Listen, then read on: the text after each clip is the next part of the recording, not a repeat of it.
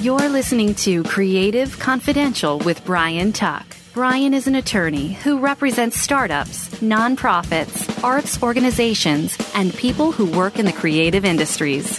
As an arts entrepreneur, Brian is the founder and CEO of Performing Arts Live, a Pennsylvania nonprofit corporation dedicated to creating and supporting live performance opportunities for jazz and electronic artists. Its flagship program is the Allentown Jazz Fest. Brian is a TEDx speaker, a Grammy voter, and jazz musician.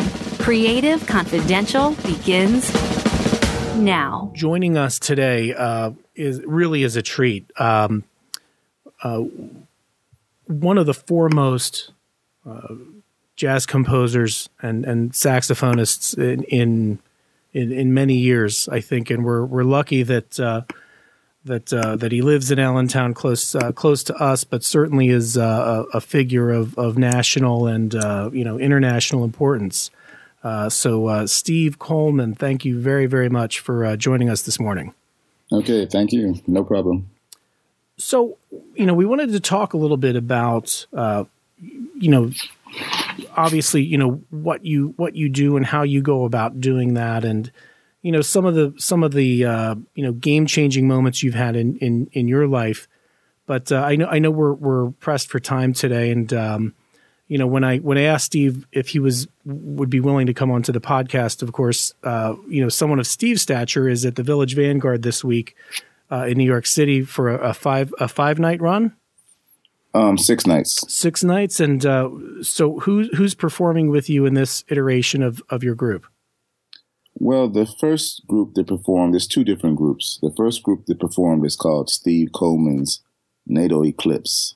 And that group performed um, Tuesday and yesterday, Wednesday. And um, that that's an octet. You want all the members' names, or? Well, you know, just uh, a little bit, a little bit of uh, a little bit of background, uh, because you know the podcast audience here is you know, throughout all of the performing and visual arts. So sculptors and painters and, you know, nonprofit board people and, uh, um, you know, so so artists and people that are interested, uh, you know, from all walks of life. Um, okay, all but right. uh, so now I know you have a, a residency in Los Angeles coming up. Exactly. Yeah. When when does that begin? That's um, November thirtieth through December 21st. Um, that's part of the activities of um, my nonprofit. We do these residencies in different cities. Um, my nonprofit is called M Base Concepts Inc. M Dash Base Concepts Inc. And we do these non these um, residencies in different cities. We did one in Chicago for four weeks. We did one in Philadelphia for two weeks, both earlier this year in the summer and um, the next one will be um, for three weeks in Los Angeles. So if so, if I'm on the West Coast uh, coming up, uh, where where can I see where can I see you perform? The bulk of the of the activity will be conducted at a place called the Blue Whale. The Blue Whale is a club that's in um, downtown Los Angeles in the Little Tokyo area. But we're also um, part of the residencies is going out and doing community work um, doing a lot of outreach, um, working in different communities, um, mainly disadvantaged communities in the in the different cities that we go to. So we'll be doing a lot of things there, in different hooking up, partnering with different nonprofits in the different community centers. That's- and also um, doing work in some universities, UCL, um, um, UCLA, um, Cal Arts, um, a lot of the universities in the area. We do workshops and things like that for musicians. Well, and, the, and you you had mentioned one of the things I was going to ask you next, which is when you, you know, when you do these community outreach components to these residencies, um, you're partnering with local nonprofits that are you know that are already there on the ground trying to you know better you know better the lives of uh, of, of the people they serve um, can you can you give us, uh, for people who are not familiar with this aspect of your work, you know, sort of a representative sketch of, of what one of those outreach programs would look like? Well, it depends on um, what the nonprofit, what area that they specialize in. Some of them, some of them work with very young children. I mean, it could be kindergarten age, first grade, second grade, something like that. You know, And of course, in, in that situation, it takes on more of a introduction to to um, some of these people have never seen people play instruments before, even. So um, it's an introduction to what we do. Um, it's more of a lecture um, demonstration kind of thing. I won't. I hesitate to say lecture if it's really young kids because right. we're not really lecturing them. You know, we're more just trying to show them what we do, and sometimes it takes the place of um, with very young children of including them and having them participate in some kind of developing some kind of game that includes music or whatever, and introducing them to the instruments and have them ask questions and things like that. As the people get older, as you get into high school students and um, college age students or young adults, because there's, there's no age discrimination at all, it it takes on a more sophisticated nature depending on um, the people and you know all the way up to professional musicians, for example, um, where it can get very technical. Right. in terms of what we're doing and explaining and everything. But so there's all there's all kinds of levels. It's hard to say, you know, what one thing looks like. But for most of the people who don't have um, a lot of musical experience or who don't know a lot about what we're doing, it's mainly introductory level, and we're, we're giving them options because I know when I was coming up, I was raised on the south side of Chicago, and just seeing different people doing things let me know what my options were and what, what's out there, just seeing different examples. Do you, so, do you, sorry. Uh, well, I, am sorry, I didn't mean to interrupt, but do you find that, you know, your style of music is largely um, or almost ex- exclusively acoustic instruments where, you know, with, with how widespread, um, you know, electronic music is these days and, you know, Apple's, you know, GarageBand and things like that, where, you know, young kids are, to some extent, you know, becoming, you know, composing, you know, musical pieces on uh, an iPhone or on a laptop right, or something. Right. Yeah. You know, to actually hear live instruments in the air is probably, I would think, more of a unique experience now than it used to be, which is kind of a, a of course, thing yeah, to purists. Of course. Of uh, course, yeah. I mean, people who are, you know, growing up in the computer generation, of course, it's, it's, um, like I said, some of these people may have never seen anybody play an instrument before, you know, and um, so this is their introduction to that. So um, a lot of times with really young kids, you know, you don't get much of a response from them, but from um, kids, let's say in the um, grammar school age, just going into high school or early high school, some of them have told us that the demonstrations we gave blew their minds because they didn't even know that this kind of thing existed. Wow. You know, so I mean, it, um, it's it depends on like I said, we don't discriminate with age, and we really don't even discriminate with. We, we concentrate on um, disadvantaged areas, but if if a if a community center comes to us that works in a more um, affluent area or something like that, we're not going to discriminate and say, well, these kids make too much money or something like that, you know. Right. Um, so so we do workshops in other areas too, and a lot of times it depends on what they've been exposed to. Um, according to you know how they grew up and what areas they grew up in and all that. So there's a there's a lot of varying um, circumstances, but in general, you're correct. Um, a lot of the kids who have you know grown up listening to hip hop or something like that, they have never seen people play instruments before. Wow, I mean, when you hear when I hear you say it like that, it's it, it's uh, pretty hard to believe, but I it's that's reality. Um, do, do you do the outreach activities exclusively in the U.S.? I know you perform uh, in Europe quite a bit. Do you? What's your you know besides the performances in Europe? Do you do you do any clinics or things yeah, of that nature yeah. overseas? Yeah, we, we I've done this in um, other countries. I've done it in Cuba. I've done it in Brazil. I've done it in Africa in um, different African countries, um, in India. You know, so in Europe, of course, too. So it's not just um, it's not just the U.S. I'm not um, I'm a people person. I'm not really into all these borders and all this right. kind of stuff, you know.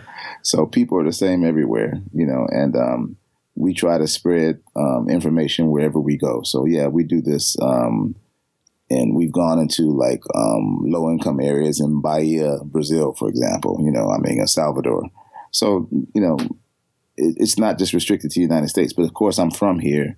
And so it's easier for us to get to, um, say, Detroit or Chicago than it is to get to, you know, Rio de Janeiro, obviously. Now, do you, and I, I, I imagine you've got you know agents for different parts of the of the world. Uh, Some parts, not every part. so, so, so, like for an example, so of, of the countries you just mentioned, you know, with respect, like Cuba in particular, you know, how does something like that come about?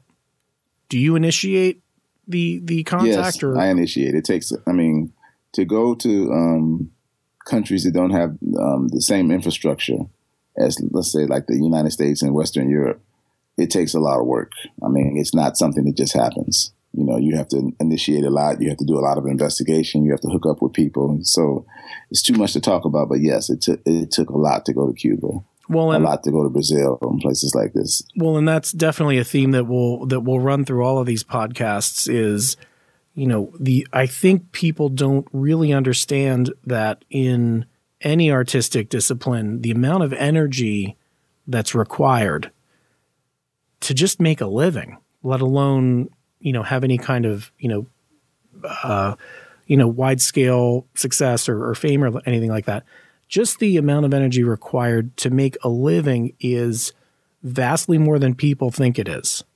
Yeah, well, I mean, the difference in what I do and probably what most people think about is that fame is not in the picture at all. I mean, um, with most people in their lives, um, surviving or even making money or trying to become rich or whatever, that's that's like uh, the main theme of what they're trying to do, and they make a lot of decisions based on okay, what do I need to do to survive or what do I need to do to make more money? My decisions aren't really based on that. Of course, I have to make a living just like anybody else. Mm-hmm. But my main decisions are based on what I'm trying to do through my music. And it's always been like that from the time I was, I, I hitchhiked to New York from Chicago. I played on the street for a living for like two years or something like that, you know. But every decision I made, even at that point when I had no money, was always about um, what I want to do in this music and that's based on studying the great musicians in the past who've you know gone down the same path because i'm not, certainly not the first person to do this. And you study them and you and you see how they made it playing very creative music and not playing commercial music. And then you figure out you know your path based on based on like what people have done before you I mean, when I say great people, I mean people like John Coltrane, Charlie Parker, names that people might know. Right, uh, Max Roach and, and, exactly Mel Lewis and Sonny Rollins. Yeah, exactly. Uh, when, and, and, some of those people I talked to personally, you know, eventually I got to the point to know them. And um, so Max Roach and Sonny Rollins and people like this, they gave me a lot of advice. You know, Thad Jones, like about what to do, what not to do. You know, what happened with them. And of course, you have to make adjustments because every time is different. But that really, really helps a lot that there's people who have done it before you. And in, in, hum, in any human activity, there's always somebody who's done it before you. You know, so you just have to research and find out who they are. When when was the, the, the transition from Chicago to New York? When when did that happen? Oh, that was a long time ago, 1978. May 22nd, 1978 was when I arrived in New York. And you, and you started, and that was you started street performing right right out of the gate there, or was there any kind of I, just? I actually started street performing in Chicago to get okay. the money to go to New York. so, so I was playing on a street in Chicago in a in a near North Side area called Rush Street, um, so that I can make the money to get to New York. I had a plan. I had the whole thing planned out. But like I said, a lot of it was based on what people had done before me because there's been plenty of people who have playing creative music who came to New York with no money at all, you know, and and they you know, were able to survive doing what they what they wanted to do. And so I studied what they did and I made a plan. I came in right when the weather broke in the beginning at the end of spring, let's say. Mm-hmm. And I figured, you know, okay, I don't have a place to stay, but by the time the weather breaks again, you know, in terms of the winter, I should have, you know, pretty much figured it out, you know. So it was a whole plan that I had. Well, and and the you know the discipline to keep going in spite of difficulty or circumstance or any kind of you know roadblocks that life you know throws up uh, in your way, you know that's um, you know that's something that comes through loud and clear in you know in the times that we've talked about uh, about this kind of stuff. Um, you know, is there any? I know that uh, everybody has one or you know maybe one or two things that they would have done differently. You know, if there is anything in your career, what would that one thing be? Mm. If I was, well, I guess I, was, I, don't fall in that list. I don't really have anything that I would have done differently. I did, I did it you know, I'm I'm not trying to quote Frank Sinatra, but I did it my way. you know? Well, and it's so. it, well, that's that's exactly. Uh, I mean, that's exactly it. When I when I when I look at your work and your your travels and your the impact that you've had, um, to be able to live a creative life and and do it on your terms. Um, well, I'll tell you one thing. Um, when I was about to leave to New, to New York, my mother. First of all, I don't come from a musical family, so nobody really understood what I was doing. I was the only musician in the family. So my mother thought I was just losing it, you know. So, so she was, so she was like, "Well, what, you know, what are you doing? What happens if you go to New York and you and you don't make it and you starve?" She said, "You can you at least have a house to stay in here and this and that." You know, she said, "What happens if you don't make it?" And I told her I've already made it, and she didn't understand what I meant. You know, she was like, "What do you mean you've already made it?" Because she see she saw making it as you know monetary and mm-hmm. having a house and you know whatever you know the normal thing that people think. And I said, well, I'm doing what I want to do. And from the time that I decided to do what I wanted to do, I've made it, you know, in, in my opinion, you know, but I, I didn't define making it as um, what was happening for me economically. Right. It, it, was doing what I wanted to do. For me, that was making it. And, and that happened right from the beginning because I'm pretty hard headed, as you could tell. so that, well. that happened right from the beginning, you know. Now, yes, I had to figure out how to make a living doing this, you know, but so did countless of other people before me. So it wasn't like a mystery because it had been done. And so all I had to do was study those people who had done it. And it, and it had been done by thousands of people, not a small number. And um, so that was the that was the main thing. And so that's why when you ask this question about what would I have done differently, um, I can't really think of one thing that I would have done differently there's plenty of advice I got of other people telling me to do things differently. You know, right, right. I mean, but um, but I I did what I wanted to do, and I made the decisions that I I wanted to make. I'm not saying I didn't make mistakes. There's a difference. You know, I mean, I, I made some mistakes, and then you try to correct the mistakes and everything. Everybody encounters difficulties in life, no matter what you decide to do. But I wouldn't say I've been happy, but I've been content in terms of knowing that you know I'm on the path that I want to be on it's, it's, there's not a goal in this path. There's not a pot of, uh, pot of gold at the end of the rainbow or anything like that. The right. path itself is the goal. Just being on the path of learning every day, of trying to share information with other people is because I, I give to other people because people have given to me and I'm passing that on.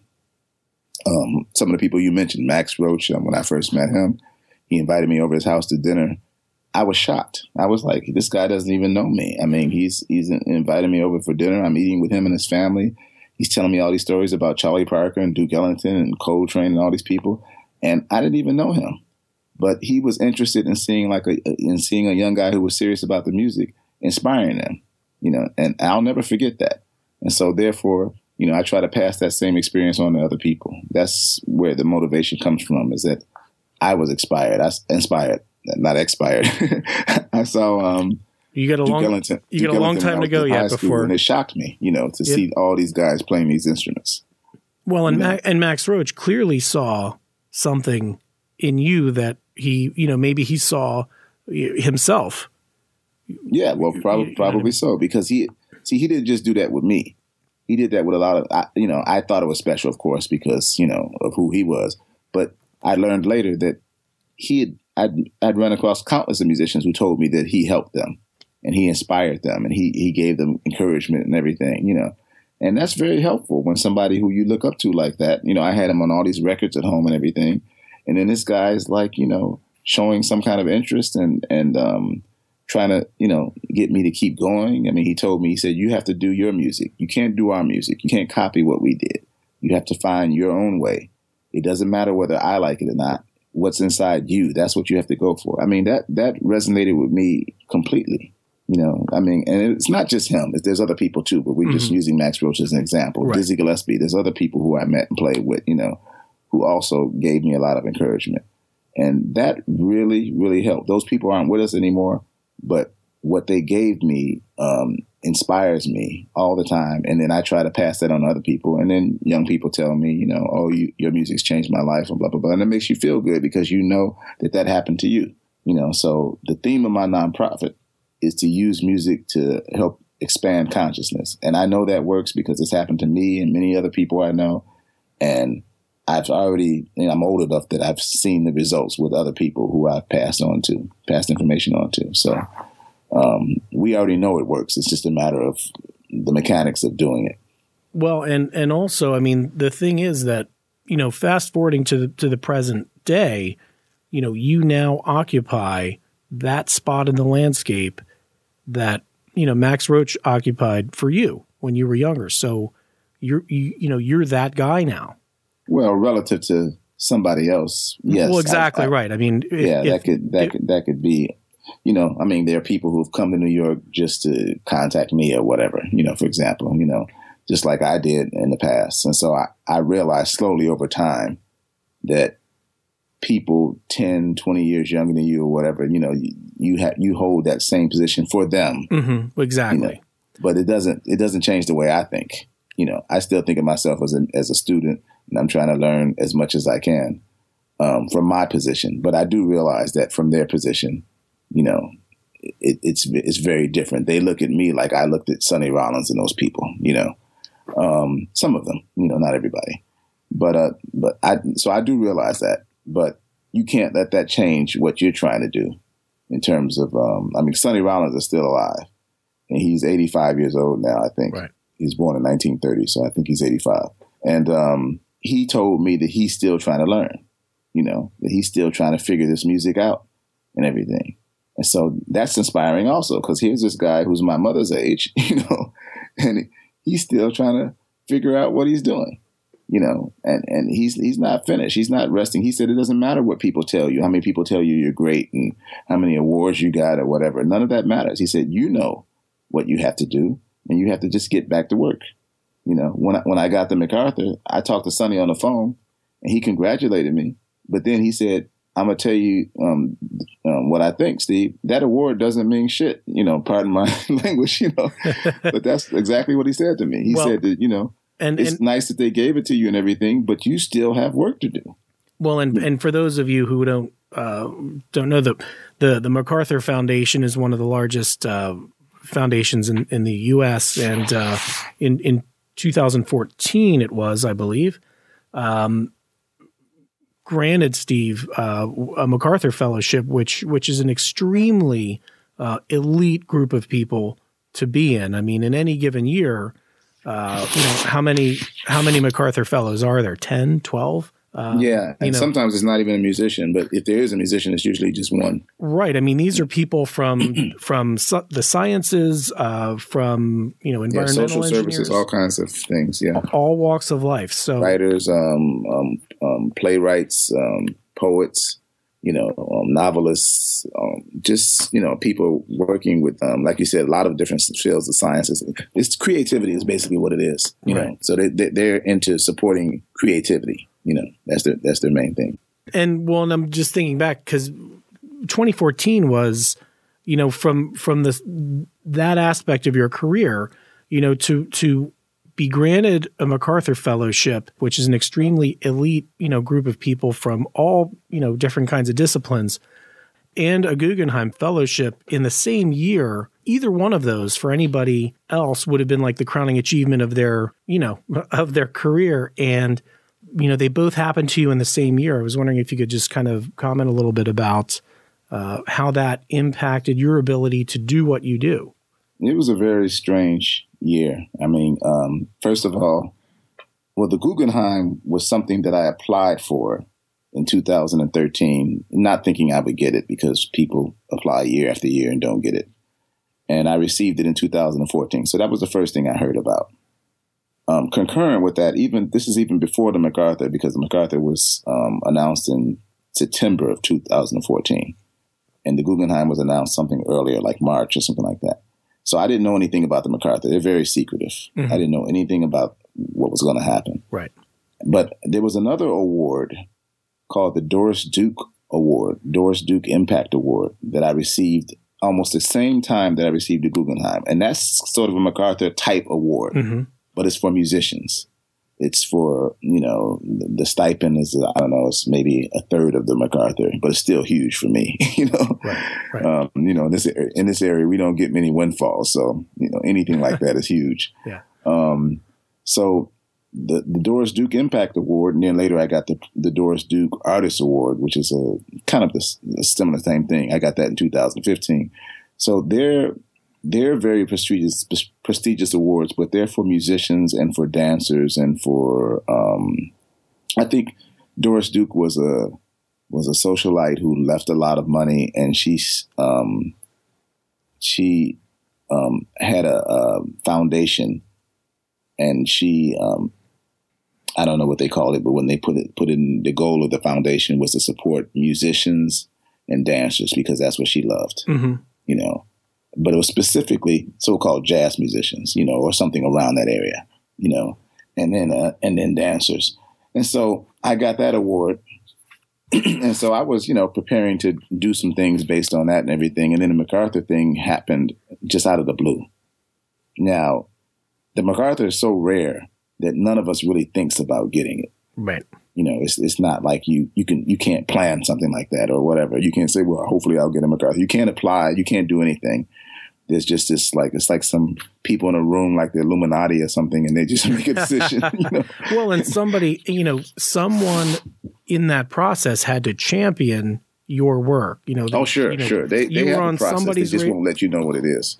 You know, you were you were on someone's radar screen, and they said this. You know, Steve Coleman, you know, is is is is worthy of of you know being in this group, and he should be in this group, and here's why. I mean, it would be an interesting. Um, definitely an interesting process to be privy to. But uh, like well, said, they did tell me that that um, they had been checking me out for a few years. You know, I mean, for three, four, or five years or something like that. You know, they wouldn't be specific, but they said that you know you've been on our radar for a while. You know, so so they watch. You know, I mean, it's kind of weird to me. You know, I mean, these people just watching you or whatever. you know, but I guess you're being watched by a lot of people anyway. But um, you know, they they they track the because they they're not just going to give it to somebody out the blue. Obviously, you know, they right. they are tracking, you know, what you're doing, what kind of impact you're making, and all all this kind of stuff. Meanwhile, you're just going along doing whatever you're doing. You know, you're not thinking about um, this. But um, like I said, certain things like the Guggenheim, Pulitzer, things like that, you apply for. And then these other things like the MacArthur, the Doris Duke, you don't apply, you can't apply. You just they just call you you know, and um, they call you when pretty much is the MacArthur people just call you when it's done. I, I almost fell out of my bed when they called because I almost didn't answer the phone. I saw right. Chicago Exchange. Right. It was a number that was unknown, you know, like when you don't have somebody mm-hmm. in your contacts. And um, and so I said, well, it could be spam, but it could be something wrong with somebody in my family because I'm from Chicago, you know. Mm-hmm. mm-hmm. And so I answered the phone and um, they told me who they were, and I didn't believe them. You know, that was my initial response was just just trying to race through the people I knew who could be doing a prank on me. You know, right. Right, and um, right. and they said, well, you know, we get this a, a, lot, so they named the board members, and they told me to get on the internet, and if I wanted to, I could look up the board members and all this. And so once I did that, I was convinced because nobody I know would know these people. Right. You know? Right. well, and it's like the, uh, you know, there was a Geez, that reminds me of a scene in a movie in in uh, Major League where the Tom Berenger character gets called by uh, by the Cleveland Indians. You know, they we want you to come up and uh, you know play for the Indians this season, and he he goes, well, you know, blaming it on one of his friends immediately, like this is right, right, exactly. Yeah. But uh, but certainly a, a, you know a, a career, possibly a career altering point, I would think, right?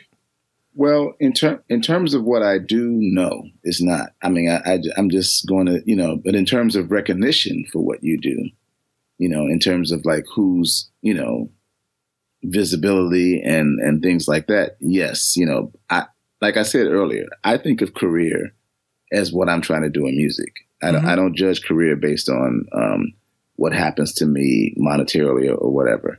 You know, it's in other words, whether my career is successful or not depends on what I'm trying to do in this music. Well, maybe, and maybe I should phrase that in in the way of you know, in terms of your creative life. you know, certainly one of those one of those uh, events that pushes you, you know, in a in a, a little bit higher or a little bit faster in a different direction than maybe you would have gone um, otherwise. Because when um, you know, I'd mentioned I was going to interview you to a, a couple of uh, attorney friends of mine. You know, when I was recounting, you know, some things that, uh, uh, you know, highlights of, of your, you know, creative life. When I got to the MacArthur Foundation thing, they both stopped and they went, really? You know, so mm-hmm. that that's something that resonates across, you know, uh, many different, you know, walks of life. So, right. The, the foundation definitely has a, a lot of respect um, because of the different people who they've given the award to, you know, are usually fairly important in their field. Um, they don't usually mess up. Let's put it that way. Right. They put a lot of research yeah. into into you know, who people are. But of course, they can't give the award to everybody. So that means that there's a lot of people who are very prominent and who doing very you know fantastic work who never get the award. You know because you can't. You know, there's a lot of people doing very important things in this world, and um, you certainly can't. You know, recognize all of them, even if you wanted to. Right. I mean, they're doing fantastic work, but it's not that many people who get it each year and it's once a year, you know. So obviously that leaves a lot of people out. I know a lot of musicians, for example, who are doing fantastic work who may never get an award like that. Mm-hmm. So you can't base what you do on on that or on the notion that you might get something like that. At the same time, the projects you do can maybe be just a little bigger. Maybe you can pay more people. You know, I mean, you know, there's certain things that can be done, obviously. It, you know. it enables you to create the circumstances for other things to happen. I guess is how you know I sure. I would look at it. And and without that, you know, creative work doesn't happen. There always has to be patrons. There have to be donors to you know set the stage so that the artist can do. You know, mm, well, I, I don't know if I agree with that. I mean, the creative work can happen whether people know about it. you know. Well, exactly you know, right. No, you you're, you're I mean, exactly but, but right. I, I, was I was determined to create if, if I had to just sit in, in a in a you know four room, I mean uh, four walls, a very small place in in Harlem or something like that, and if nobody heard it, I would still do the same thing. That that's where I'm coming from. But and I did that. I mean, because obviously in the beginning nobody did hear it. You know, so right. So um so it's it's like I said, your your reward everybody's different. So I'm not saying that this is the way that a lot of, you know, this is just the way I think. But I don't base it on what happens to me in terms of um the recognition from other people. Of course you appreciate recognition from other people, but if I want to go out and spread information and help somebody, it doesn't have to be broadcast on CNN or or something like that. Right. You know, and and so I guess that's part of the reason why that those are the type of people that people like MacArthur people look for. But it's difficult because it's harder to see those kind of people because they aren't seeking, you know, recognition for what they're doing. So it's, it's obviously harder to see that type of person. And so what they do, the MacArthur people, the Doris Duke people, what they do is that they interview other people in that field because they try to find out from them, okay, who in your field is out here doing this kind of work because they they're not always visible. You know, they're not always somebody that you can see. Mm-hmm. Um, Stephen Colbert did this skit on the MacArthur thing. He says they always give their awards to eggheads who nobody knows. You know, you know, and but there's some truth to that. Yeah, you know, I mean, you know, it's not they're not giving the award to Jay Z and to you know to, to people that everybody would know. You know, I, I don't know why I picked Jay Z, but it's name just came out the top of my head, you know. Well, because everybody but, uh, everybody knows who he is. Yeah, yeah, but they're not Pretty giving much. awards to people like that. They are giving awards to, I guess, what normal people would consider a eggheads. You know, I mean, people who um, think a lot uh, and think very deeply about what they do and are very introspective and everything. That's the definition by most people of an egghead.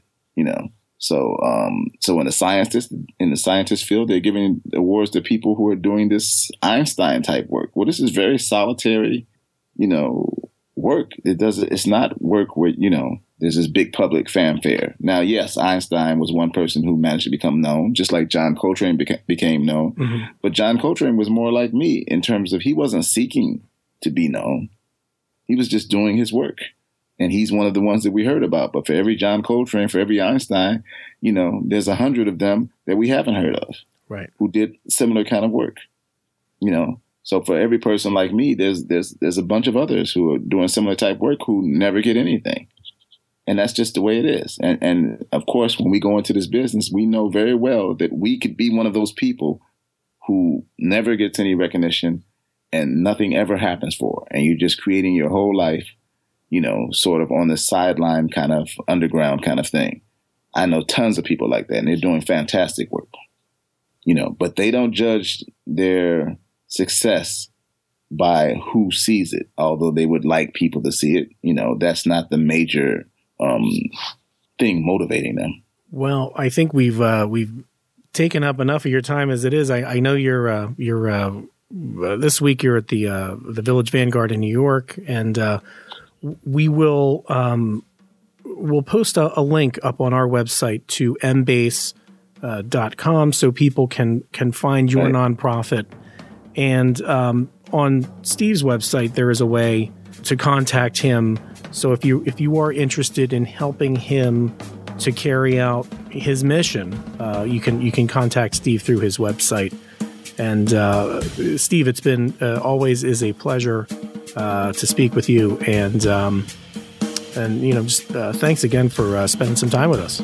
Well, thanks for calling, and be sure to send me the links to the podcast and everything, so I can you know spread it to people and and we'll just keep going. It's a it's a pleasure, and you know, th- thanks again. I really appreciate it. Okay, no problem. Thanks for calling. All right, take care. Okay.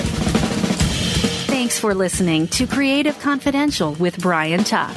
To have Brian consult for your arts organization or public speaking engagements, or if you have legal matters you want to discuss, contact him at tucklaw.com. That's T U K law.com. For future episodes, please subscribe to Creative Confidential on iTunes or visit us at creativeconfidential.net. This has been a Steve Mittman social media creation. creation. Steve Mittman, socialmedia.com.